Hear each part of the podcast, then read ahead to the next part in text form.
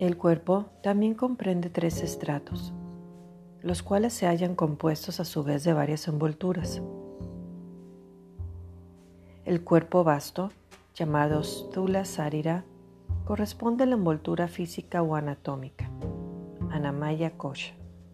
El cuerpo sutil, o Sukshma Sarira, está formado por la envoltura fisiológica, Prana Maya Kosha, la mental, Mano Maya Kosha, y la intelectual, Vijnanamaya Kosha.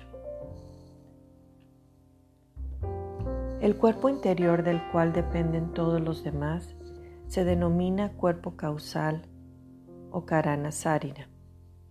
Es la envoltura espiritual del gozo, Ananda Maya Kosha.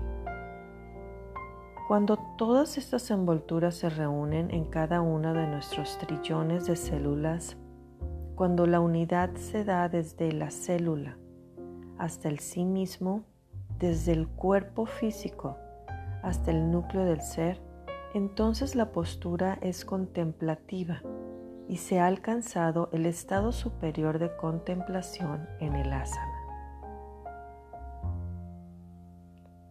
Esto es lo que se le denomina integración, la cual es descrita por Patanjali en el capítulo tercero de los Yoga Sutras e incluye integración del cuerpo, Sarira Samyama integración de la respiración, prana samyama, integración de los sentidos, indriya samyama, integración de la mente, mana samyama, integración de la inteligencia o del conocimiento, buddhi samyama o jnana samyama. Y finalmente, integración del sí mismo con toda la existencia Atma Samyama. Así es como las asanas han de ser ejecutadas. Ello no se consigue en un día.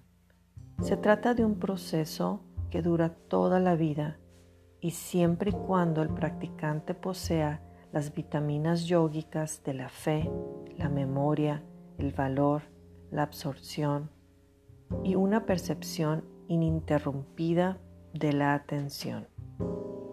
Tales son las cinco vitaminas requeridas para la práctica del yoga. Con estas cinco vitaminas podemos conquistar las cinco envolturas del cuerpo y llegar a ser uno con el sí mismo universal.